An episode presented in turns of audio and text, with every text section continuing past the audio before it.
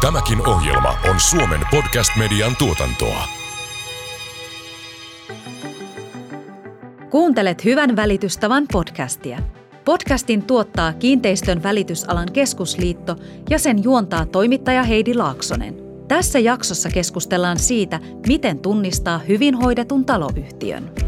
No sanotaan näin, että se, varmasti se energiatehokkuuden merkitys koko ajan mm. kasvaa. Et sillä ei tällä hetkellä ehkä ole sellaista kiinnostavuutta ostajien joukossa, että mikä se merkitys on, mutta tulevaisuudessa voi olla.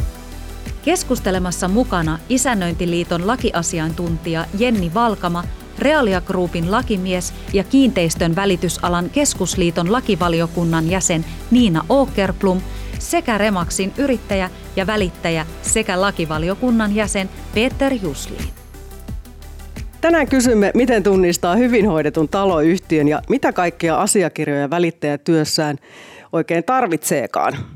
No, mutta mennään tähän itse pihviin, eli erilaisiin asiakirjoihin ja selvitettäviin tietoihin, joita välittäjäkin sitten työssään tarvitsee. Eli yksi niistä on isännöitsijän todistus.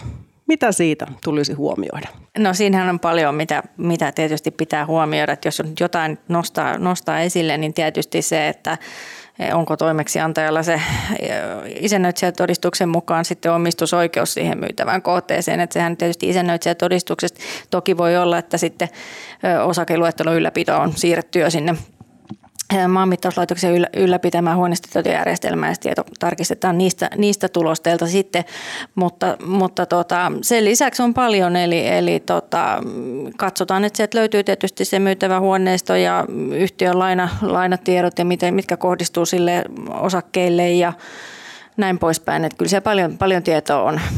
Tuleeko Jennillä täydennettävää? Tavallaan se kaikki tieto, mitä siinä isännöitsijän todistuksella on tosi tärkeää ja varmasti nimenomaan sun ostajan näkökulmasta. Et ehkä siellä Niinan, Niina täydennä just nämä niin vastikeasiat, että onko siellä vastikkeet maksettu, onko siellä minkälaisia hankkeita tulossa. Niistähän pitäisi kaikista mm-hmm. olla tieto siellä mielellään mahdollisimman kattavasti. Toki tästä voi aina sitten miettiä, että missä vaiheessa se isännöitsijän todistuksella merkitään, että jos jotain pihapuheita siitä, että tulee jotain isompia korjaushankkeita, mutta aika nopeasti ollaan siinä tilanteessa, että sieltä pitäisi tiedot löytyy. Ehkä semmoinen, että jos se näyttää siltä, että tieto ei ole, esimerkiksi korjaushistoriaa, jotain tämän tyyppistä puuttuu, että mikä siinä on syynä, että onko niin, että ei ole todella tehty korjauksia, kertoo omaa kieltään siitä, ehkä siitä yhtiön tilanteesta, että miten sitä on hoidettu. Ja se, että jos sitten jotain ristiriitoja löytyy, että kun on huoneistossa käyty, että jos näyttää siltä, että tilanne ei vastaa sitä tietoa, mikä isännöitsijän todistuksella on siltä osin, kun siellä sitä tietoa on, niin siihen tarvitsisi kiinnittää huomiota. Tuli aika kattava. Joo, mä, mä luulen kanssa. Mutta just, että onko, miten yhtiöitä on hoidettu, tai siis tässä tapauksessa, jos ei ole korjauksia tehty, ei hoidettu varmaankin. Joo. No, miten sitten tota, keskeisiä tarkistettavia asioita siinä yhtiöjärjestyksessä? Varmaan just ainakin on tämä, että sieltä löytyy, löytyy ne kyseiset osakkeet, mitä nyt ollaan myymässä ja, ja mitä tiloja sillä myyjällä sitten on oikeus hallita. Että siellähän voi olla niin kuin niiden osakkeiden ö, tota, mainittujen huoneiston lisäksi niin vaikka autopaikka, autopaikat erillisillä osakkeilla. Että jos myyjä vaikka kertoo, että hänellä on useampia autopaikka yhtiössä, niin sitten pitää tietysti tarkistaa, että perustuuko se yhtiöjärjestykseen vai, vai onko se että vuokrattu yhtiöltä vai mihin se perustuu. Nämähän on lunastuslausekehan yksi tärkein. Mm joka muuten aina silloin tällä joissakin ostajissa herättää ei nyt ihan kauhistusta, mutta vähän kummastusta. Avatkaa vähän, mitä se lunastuslauseke tarkoittaa. Jenni. No lunastuslausekehan tarkoittaa, että jos se lunastuslauseke koskee siis esimerkiksi asuinhuoneiston hallinta oikeuttavia osakkeita, niin kun kauppa tehdään ja omistusoikeus siirtyy, niin todennäköisesti sekä yhtiöllä että nykyisillä osakkeenomistajilla on oikeus lunastaa ne osakkeet, eli tavallaan vetää välistä. Silloin se ostaja ei saa niitä hallintaansa, että jos siinä tietysti menetellään oikein siinä, siinä lunastusmenettelyssä, että se on sellainen asia, mikä ehkä olisi hyvä, että ostaja tiedostaa, koska siitä tulee tosi paha mieli ehkä siinä vaiheessa, kun vaikka se sanotaan, että on lunastuslauseke, niin jos se konkretisoituu se, että se todella se ihana asunto, jonka olet niin pitkän etsimisen jälkeen löytänyt ja päättänyt, että tämä on uusi koti vaikka, ja sitten se lunastus tapahtuu, niin kyllä siinä on, on, on paljon pahaa mieltä ilmassa. Peter, pitkään alalla olleena välittäjänä, niin kuinka usein tällaista tapahtuu? Ei usein. Siis se on oikeasti aika harvoin tänä päivänä. Muut, tota, sanotaan, jos niissä vanhoissa taloissa, missä sitä on, uusimmissa ei tule enää vastaan tai autopaikan puolesta tulee, mutta en ole törmännyt enää, että olisi laitettu myöskin asuntoon. Joka tapauksessa niin siinä riski on olemassa silloin, kun oot myymässä jonkun pienen asunnon ja vieressä on isompi. Niin, niin siinä se, joka asuu vieressä, niin se aika, no se ei voi jäädä odottaa. Ja sehän ei kerro etukäteen siis, mitä se tekee. Se vaan jää odottaa, kunnes joku sen on ostanut ja sitten jos riippuu minkälainen ihminen se on, niin kertooko se heti vai odottaako se siihen viimeisen sekuntiin, että se ilmoittaa sen, että se lunastaa tai ei. Mutta ei enää oikeasti hirveän usein enää ole. Mutta eli tässä olisi ideana sitten mahdollisesti se, että laajennettaisiin. Niin, kyllä kyllä, joo, ne joo. yhdistetään joo. joo. No jatketaan papereiden läpikäymistä. Kysymys kuuluu, missä tapauksessa tarvitaan osakeluettelotodistus? Niin se on tämä osakeluettelo tulosta, niin se on, se on siinä tilanteessa, jos, jos sitten tota, yhtiö on siirtänyt osakeluettelo ylläpidon sitten sinne maanmittauslaitoksen ylläpitämään huoneistotietojärjestelmään ja sehän tieto pitäisi sieltä isännöitsijätodistukselta käydä ilmi. Eli, eli silloin sitten täytyy se hankkia. Entäs sitten tämä osakehuoneistotodistus? Onko siinä sama? Joo, tämä osakehuoneistotuloste on taas sit siinä tilanteessa, että on, on yhtiö siirtänyt sinne osakeluettelun ylläpidon sinun ma- maanmittauslaitoksen huoneistotietojärjestelmään ja sen lisäksi sieltä löytyy se sähköinen omistajamerkintä, niin silloin hankitaan sitten osakehuoneistotuloste. No energian hinta on viime aikoina puhuttanut aika paljon ja tulee puhuttamaan varmaan aika pitkään, niin tuota rakennuksen energiatodistus varmasti kiinnostaa aika montaa ostajaa ja sehän tulee myyntitilanteessa esittää ja sen hankinnasta vastaa rakennuksen omistaja tai omistajan edustaja, joka asuntoyhtiössä on useimmiten taloyhtiö tai sitten hallitusisännöitsijä, niin onko teillä tähän asiaan jotain huomioita? Mielipiteitä voi olla, mm. mutta tota, No niitäkin voi kertoa. Se on myös yksi asia, kun nyt puhutaan kerrostaloista ja osakehuoneistosta, niin joo, siinähän lukee, onko se nyt sen D tai E tai F tai kerran on törmännyt A, mutta se ei pidä paikkansa, kun ne vaihtoi sen sitten, kun ne tarkisti uudestaan. Se ei ollut energiatalo. Mutta tota, pitkällä juoksulla, niin tällä hetkellä ainakaan, niin mä sanon, että kyllä harva ostaja oikeasti hirveästi jaksaa paneutua siihen – energiatodistukseen. Pitäisikö paneutua vähän mm. enemmän? No sanotaan näin, että se, varmasti se energiatehokkuuden merkitys koko ajan mm. kasvaa. Että sillä ei tällä hetkellä ehkä ole sellaista kiinnostavuutta ostajien joukossa, että mikä se merkitys on, mutta tulevaisuudessa voi olla. Mutta ehkä mä haluan sen, niin kun, jos ajatellaan sitä hyvää taloyhtiöä ja muuta, niin se on mm. yksi niistä asioista. Se on selkeä laissa säädetty velvoite. On, on. Mun näkemyksen mukaan hyvin toimiva hallinto hoitaa sen asian kuntoon, vaikka se tuntuskin turhalta. Että jos sieltä mm. puuttuu se energiatodistus, se käy ilmi asiakirjoista ja, ja ei ole halukkuutta myöskään hoitaa sitä asiaa kuntoon, mm-hmm. niin se kertoo ehkä jonkunnäköistä virettä siitä, että miten sitä hallintoa Joo. hoidetaan. Niin, ja kyllä sitten taas välitysliikkeen kannalta välittäjän, myyntineuvottelijan, joka kohdetta välittää, niin kyllähän siinä pitäisi sitten tietää se, että milloin se pitää, pitää olla se energian todistus ja huomioida se velvollisuus hankkia se sitten, että, että, tota, että vaikka tästä just keskusteltiin, kuinka hyödyllinen se sitten ostajalle on, niin kuitenkin laki on laki, niin juu, juu. huomioida nämä velvoitteet. Joo, en mä missään nimessä sano, että ei tarvi siis olla, lakihan sen vaatii. Toki ei kaikkiin taloihin. Joo, joo. Et se täytyy myös muistaa. Mutta sen on Mihin taloihin sitä ei vaadita? Suojeltuu taloihin. Niin, niin. Esimerkiksi, Aivan, joo. joo. joo. No onko teillä vielä jotain muita huomioita, mahdollisia tarvittavia asiakirjoja huoneiston myyntiä varten liittyen? No meillä nyt oli yhtiöjärjestys, meillä mm. oli, sitten meillä ISRI, isännöitsijä todistus, no tase olisi tietenkin ihan hyvä, tilinpäätös. Ja siihen liittyen, kun puhutaan isännöitsijä todistuksesta, niin siinä on hyvä välittäjänä aina vertailla näitä. Että onko tiedot isännöitsijä todistuksesta, meneekö ne samaa kuin kun taseessa puhutaan. Että et näin. Siellä tulee välillä on, on muutoksia tullut tai, tai vahinkoja sattunut, niin, niin pitää korjaa sitten sen mukaan hmm. lähinnä kustannustietoihin ja näihin.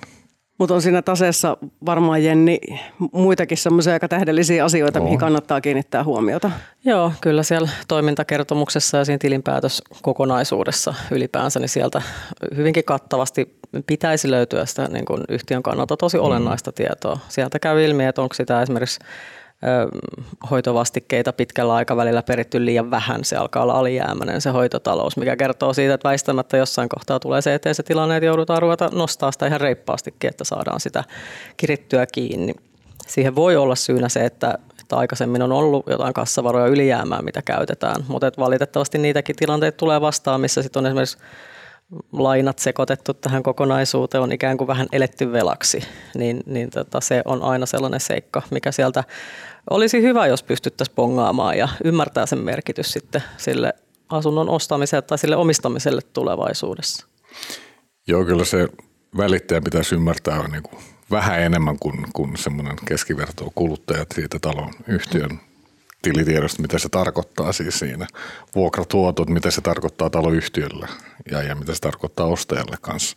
Yleensä se tarkoittaa tietenkin, että se vastike voi tippua, mutta mitä sitten, jos ei tule vuokriin, niin, niin täytyy ymmärtää myös sen merkityksen, että mitä se tuo mukanaan.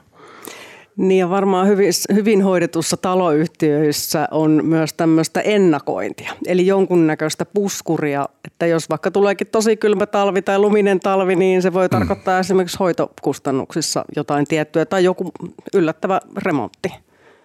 Joo, kyllä siinä semmoinen tietty väljyys pitäisi olla siinä, että se ei ole ihan sen niin kuin eletä kädestä suuhun niin, että ei pystytä kassavaroista maksamaan mitään yllättäviä kuluja. Ja jos se sellainen tilanne on, niin on, se aiheuttaa aina sitä sellaista niin kuin epävarmuutta siihen, että kuinka paljon esimerkiksi vastiketta kuukausittain peritään, jos tulee yllättäviä ylimääräisiä vastikeperintöjä ja tämän tyyppisiä tilanteita. Että kyllä siinä se ennakoitavuus täytyisi olla sekä taloudenhoidossa että sitten korjauspuolella mm. molemmissa. Kyllä. Tuleeko taseesta vielä jotain muuta mieleen? Peter on niitä mm. sitten välittäjän roolissa joutunut jonkun verran tiiraamaan. Ei nyt ihan heti, mutta just niin kuin ennakoin sanoit, niin, niin siinähän nyt varsinkin kun puhutaan, niin energiahinnat nousee, mutta sitten myöskin äh, lainojen korot. Mm, kyllä. Se oli tänään viimeistään julkisissa lehdissä edes mm. esillä, nimenomaan taloyhtiölle päin. Et, et siinä se voi vaikuttaa aika reippaasti sitten vastikkeisiin. Kyllä. Kuuntelet Hyvän välitystavan podcastia. Vieraina lakiasiaintuntija Jenni Valkama, lakimies Niina Åkerblom sekä yrittäjä ja välittäjä Peter Jusliin. Sitten jos mennään taloyhtiön tonttiasioihin, niin voi olla kaikenlaisia mm. erilaisia omistusmuotoja ja erilaisia hallinta-alueita, niin mitä näistä sitten pitäisi osata huomioida? Isänäytsiä vai välittäjä? Niin, ja asunto, autopaikoista jo Niina mainitsi. Joo, kyllä se varmaan, niin kuin, että mitä määräyksiä siellä nyt on siitä, että, että miten, miten tota, onko ne osakeomistajan hallinnassa vai onko ne yhtiöhallinnassa, niin näähän mm-hmm. nyt on varmaan se keskeinen, että mitä sieltä täytyy katsoa, että mitä, Joo, ja jos, jos sitä niin kuin tontin omistusta, että silloin aika iso, merk- tai pitäisi olla merkitystä hintaan, että omistaako taloyhtiö sen tontin, vai onko se vuokratontti. Sitten siellä on vielä tämmöinen valinnainen vuokratontti, missä on mahdollisuus osakkailla lunastaa se oma, ikään, se oma tontin osa, jos näin voi sanoa. Ei heittomerkit ei näy kyllä linjoille, mutta ja tontin, jos on tämmöinen lunastettava osa tontista, niin siihen liittyy sitten, sanoisin aina tämmöinen tontivuokravastike, mitä sitten siinä joutuu maksamaan, että vaikuttaa niihin kustannuksiin sitten, että se pitäisi tietää kyllä, että minkälainen, tai niin kuin välittäjän tiedostaa, että minkälainen kohde on kyseessä, sen pitäisi vaikuttaa tietysti nimenomaan siihen arvonmääritykseenkin ihan, ihan mm-hmm. olennaisesti. Itse asun semmoisessa taloyhtiössä, missä on osalla myös piha-aluetta, joka on sitten taloyhtiön hallinnassa. Kuuluuko tämä tähän nyt niin kuin samaan sarjaan? Eli osakas ei voi itse tehdä sille pihalleen, mitä mm. haluaa. Joo, se kuuluu siis sinällään siihen, että se, se kyllä yhtiöjärjestyksestä käy ilmi, että kenen hallintaan ne piha-alueet kuuluu ja ratkaisee sen mm. tosiaan, että kuinka helppoa tai sallittua on tehdä muutostöitä siinä piha-alueella. Et kyllä se on, on hyvä tietää. Ja siitä siis sanotaan näin, että ehkä oman kokemuksen mukaan niin jonkin verran myös riita aiheutuu siitä, että missä se menee se ikään kuin oman tontin raja mm-hmm. siellä piha-alueella, mm-hmm. vaikka sinällään kaikki on sitä taloyhtiön kokonaisuutta, mutta siitä saa kyllä semmoisia naapuriaitariitoja aikaiseksi, että kyllä, mitä paremmin joo. tiedetään, ymmärretään se. Joo, kyllä kyllähän herkästi sitten osakkeenomistajat voi kuvitella, että tässä on tämä piha-alue tässä edessä, että sehän, sehän on mun. Niin. Että se, sehän se käsitys voi olla, että mähän voin tänne istutella mitä mä haluan ja näin poispäin. Että näähän aiheuttaa välillä vähän erimielisyyksiä. Joo, tämä on asia, mikä aika harvoin oikeastaan kerrotaan edes kuluttajille, kun ne ostaa, kun automaattisesti oletetaan just, että se piharivitalossa se on minun tossa noin. Ja koska nyt menee tuo aita tossa tai menee kasvit tai mitkä vaan, niin ne on vain minun ja naapuri ei saa tulla. Mutta jos nämä ei ole eroteltu taas yhtiöjärjestyksessä, että se on oikeasti sun hallinnassa, niin kyllä se naapurin poika saa sinne tulla palloa ja potkimaan, jos haluaa. Niin on sitten tietysti ehkä se yksityisyyden mm. suoja tai tämmöinen kotirauha, mm. mutta joo, kyllä ymmärrän, että voi tulla vähän kiistoja tällaisesta. Joo, ja ehkä mä mainitsen vielä, että nythän tykätään rakentaa kaiken näköistä, mm-hmm. ehkä terassia, pergolaa, patiota, mm. paljua, mm. kaiken näköistä, niin kyllä sitten niitä tilanteita tulee, kun on, on niin naapuri ei halua, että siellä ollaan nyt korkeammalla terassilla katsomassa suoraan pihalle ja tämmöisiä. Mm. Tai sitten semmoinen, että päätyasunnolla on isompi, vaikka hal, niin. huoneiston hallintaan kuuluva piha, niin siinähän koetaan suurta vääryyttä, joo, joo. jos ei vaan niin kuin, ole ymmärretty, että mistä se esimerkiksi, tai siis se on alkuperäinen tilanne ja ehkä on vaikuttanut huoneiston hintaan, ehkä ei. Että Entäs sitten semmoinen tilanne, että jos asunnossa on muutettu jonkin tilan käyttötarkoitusta? Itselle tulee ainakin mieleen, että on kuullut, että jotkut, jotka ei tykkää saunoa, en ymmärrä tällaisia ihmisiä lainkaan, mm-hmm. mutta ovat myös muuttaneet sen vaatehuoneeksi. Onko nämä tämän tyyppisiä tilanteita? Päinvastoin on enemmän. Päinvastoin, okei. Okay. tässä palataan siihen yhtiöjärjestykseen, niin. että täytyy tarkistaa, että jos se on muutettu vaikka vaatehuone saunaksi, niin sitten katsoa, että löytyykö se sieltä yhtiöjärjestyksestä. Että näähän on tämmöisiä, että on voitu tehdä jotain, mihin ei ole sitä aikanaan mitään ilmoitettu, haettu mm-hmm. lupaa eikä mitään. Että nämä on semmoisia, mitä aina pitäisi huolellisesti välittäen tarkistaa sitten. Ja fakta voi olla se, että se isännöitsijä ei, tai isännöintitoimistossa ei tiedetä, että siellä on se sauna siellä huoneistossa. Että se ei ole mikään Joo. sellainen Joo. automaatio, että pystyttäisiin isännöitsijän todistuksella laittamaan tietoa siitä, että jos se on sinne vaikka 15-20 vuotta sitten kaikessa hiljaisuudessa ilmestynyt se sauna sinne huoneistoon, niin ei, ei se ole mitään sellaista säännöllistä, että siellä aina joku kävisi katsomassa sitä huoneistoa, tai että se, joka siellä käy, niin ymmärtäisi sitä katsoa, että pitäisikö olla sauna vai ei, jos siellä tehdään jotain ihan muuta vaikka niin kyllä se, jos siellä yhtiöjärjestys on ristiriidassa tältä osin, niin on, on syytä varmistaa se, että mikä se tilanne on. Ehdottomasti, koska eihän se mene myöskään silleen, että vaikka ne on saanut taloyhtiön, tai siis oletettavasti saanut myöskin taloyhtiön suostumus laittaa sitä sinne ja rakennusluvan, niin sitten on se vastuukysymys siitä, että mitä jos sattuu jotain siinä, kun sä oot tehnyt sen sauna sinne, niin taloyhtiöllehän, jos se ei ole yhtiöjärjestyksessä se alun perin kuuluu, niin ei nyt taloyhtiö siis, jos julmasti sanoo, ei niitä voisi kiinnostaa vähempää, että miten sille käy, että sä maksat, minkä teet. Niin, siinä ne kunnossapidon kulut voi yllättää. Niin. Et ei, just niin, ei niin päin, että jos sieltä sauna on poistettu, niin sit se on todennäköisesti mm. halvempaa niin. korjaustilanteessa mm. kuivaa tilaa laittaa takaisin. Mutta jos se tilanne on se, että taloyhtiö tekee joku korjauksia ja kertoo, että emme laiteta sitä saunaa takaisin sinne, niin. koska se on osakkaan kunnossapitovastuulla, mm. niin siinä kohtaa sitten tulee taas no. aikamoista keskustelua Kyllä. siitä, Puhumattakaan sitten nämä niin sanotusti luvattomat saunat, että ei mm. ole sitä rakennuslupaakaan mm. sille saatu, niin siinä kyllä ihan kustannuksia tulee siitäkin, että se tilanne hoidetaan kuntoon. Ja ne tulee sille osakkaalle. Ja vaikka ne muutostyöt nyt olisi jotain toisenlaisiakin, ei nyt sauna, mm. vaatehuone, niin samat säännöt ja jutut koskee sitten myös niitä. Joo, siis jos ne poikkeaa siitä yhtiön perustasosta, niin mm. koskee. Mutta mm. sanotaan näin, että aina jos on märkätiloista tai saunasta puhutaan jotain ilmanvaihtoon vaikuttavia, niin silloin ne kustannukset alkaa olla merkittävämpiä. Et jos ne jotain yksittäisiä väliseinän poistoja tämän tyyppisiä, niin mm. niin silloin sille ei todennäköisesti ole merkitystä juurikaan. Ehkä siihen yhtiöjärjestysasiaan voisi pienesti palata vielä. Mä tuossa kuunnellessani muita, niin pohdin sitä, että siellähän siis voi olla nyky- siellä voi olla tupakointikieltoa yhtiöjärjestyksessä, mm-hmm. siellä voi Aivan. olla lyhytaikaisen vuokrauksen kieltoa, mikä on siis olemassa oleva yhtiö on tosi vaikea näitä kieltoja saada, kun se vaatii kaikkien niin, suostumuksen. Kyllä.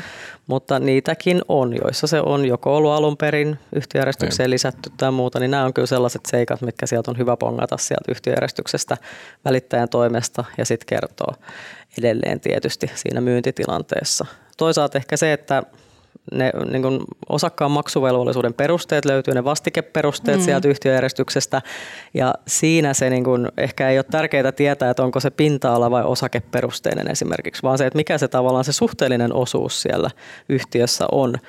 Onko se jotenkin poikkeava? Niitäkin on, missä ei vaikka ikään kuin näennäisesti samanlaista huoneistot, niin toisella on enemmän osakkeita, mm. maksaa enemmän vastiketta, jos se on perusteena. Vaikuttaa myös äänivaltaan siellä yhtiössä, että nämä, nämä seikat sieltä kannattaisi välittäjän poimia. Juu, juu, kannattaa ehdottomasti ja kertoa eteenpäin, miten se menee. Koska siis vanhoissa taloissa, kun ajatellaan, kun ne rakennet, on rakennettu aikoinaan, niin sulla on vaikka 54 huoneistot päällekkäin. Mutta yhtiöjärjestyksessä, mitä korkeammalle sä meet, niin sitä enemmän osaketta voi olla. Tai jopa niin, että neliömäärät on laitettu isommaksi. Mm, yeah. Ja, ja tämän on jokaisen, niin kuin, joka ostaa, ymmärtää sitten, että hänelle tulee kalliimmaksi tämä asia verrattuna siihen ensimmäiseen kerrokseen tai toiseen. Ja nämä on, menee välillä ohi ihmisiltä, että ne ei ymmärrä sitä, että ne luulee vaan, että no tuollakin on tommonen, niin se maksaa saman verran. Ja sitten tietenkin just vertaa sen, mä törmäsin ihan äskettäin nimittäin, että meillä oli yhtiöjärjestyksessä puhutaan osakeperusteinen vastike, mutta Issarissa niin oli taas neliömäärät. Tämä oli pieni taloyhtiö. Ei mm. ollut virallinen mm. isännöitsijä siellä, mm-hmm. mutta osakasisännöitsijä. Nämä pitää tietenkin ymmärtää ja katsoa ja varmistaa, että miksi se näin on. Välittäjällä kyllä täytyy niin kuin huolellisesti tutustua näihin mm-hmm. asiakirjoihin. Ja et, et sehän siinä niin kuin haaste on, että et niihin täytyy malttaa tutustua ja sitten kysellä sit, kun näitä ristiriitoja ja puutteellisuuksia. Niin sehän Joo. on, että ettei vaan, että no tässä nyt on tällainen, mutta en tiedä mitä se tarkoittaa, vaan pitäisi pyrkiä selvittää sitten isännöitsijältä, että mitä, mitä tämä tarkoittaa tai mikä tässä on ristiriita vaikka isännöitsijätodistuksen ja yhtiöjärjestyksen välillä tai jotain muuta vastaavaa. Niin sitten. Mutta miten sitten tämmöinen lähdetään korjaamaan, jos tämmöisiä ristiriitaisuuksia löytyy? Kenen tehtävä ja asia se on? No siis jos siellä on niin todellinen virhe, että siellä on peritty sitä vastiketta oikeasti väärällä perusteella siellä yhtiössä, niin sittenhän se on isompi jumppa ja vaatii kyllä todennäköisesti erinäistä yhtiökokouspäätöstä ja sanoisin, että aika iso riski siinä on kyllä merkittäviin riitoihinkin siinä kohtaa. Mutta jos sehän voi olla ihan vaan se, että siellä on jostain syystä valittu valikosta mm. väärä niin. Niin kuin mm. yksikkö tavallaan, että siellä on samat osakkeet ja neliöt, että ne on niin kuin yksi mm. yhteen, niin silloinhan sille Joo. ei ole mm. mitään merkitystä ja se on vaan niin kuin mm. todennäköisesti soitto isännöitsijälle ehkä tämän, tämän jutun paljastaa sieltä sitten, että se on vaan, vaan tämmöinen teknisluonteinen virhe isännöitsijän todistuksessa. Kuuntelet Hyvän välitystavan podcastia. Vieraina lakiasiaintuntija Jenni Valkama, lakimies Niina Åkerblom sekä yrittäjä ja välittäjä Peter Jusliin. Mutta mitä sitten nämä taloyhtiöiden tulevat remontit ja mahdolliset muut taloudelliset velvoitteet, ne on aika tärkeää tietoa sille ostajalle, niin mitä asioita välittäjän pitää muistaa ja kertoa, Peter? välittäjän pitää kertoa kaiken. Kaikki, kaikki kyllä. Joo, ei, ei ole semmoista tietoa, mitä ei saisi viedä eteenpäin tai joka voisi unohtaa, kun se ei pidetä sitä niin tärkeänä. Mutta just kustannuksista kun puhutaan, niin nehän pitäisi olla siinä todistuksessa tulevat remontit, jos niillä on tieto jonkunlaista budjetti olemassa – sen kokonaisuudessaan kertoa eteenpäin, eikä lähde heidän puolestaan kertomaan, mitä se tarkoittaa sille yhdelle asunnolle niin kuin sentilleen, koska se ei tule ikinä onnistumaan. Mm.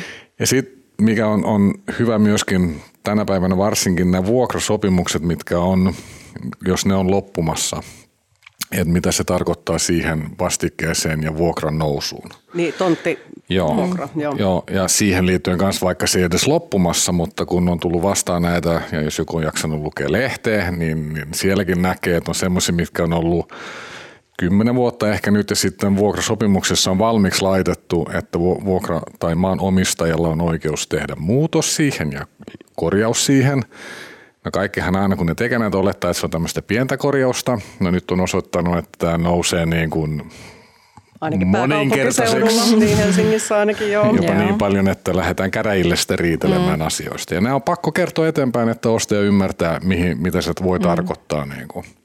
Nämä on vain osa siitä, mutta sitten tulee varmaan Joo, väistämättä tämä vaikuttaa siis hintaan tai pitäisi niin, kyllä, vaikuttaa kyllä. siihen hintaan. Se täytyy ennakoida, mutta nämä korjaukset kaiken kaikkiaan, niin – ne täytyy kyllä tosi tarkkaan lukea. Siinä on se ongelma ehkä isännöinnin näkökulmasta, että ennen kuin ollaan riittävän pitkälle hankkeessa edetty, niin ei tiedetä varmasti, että mitä tullaan tekemään, minkä mittaluokan mm. hanke on kyseessä. Se, että nyt aloitellaan putkiremontin hankesuunnittelua, niin ei vielä kerro kovin paljon. Se voi kertoa, että sukitetaan pelkästään, ei tarvitse korjata kylpyhuoneita. Se jää aika suppeeksi se korjaus. Se voi tarkoittaa sitten taas jossain Helsingin vanhassa talossa niin 2000 euron neliökustannuksia, kun tehdään sitten kerroa kaikki ja se on tosi kallista vielä se korjaaminen.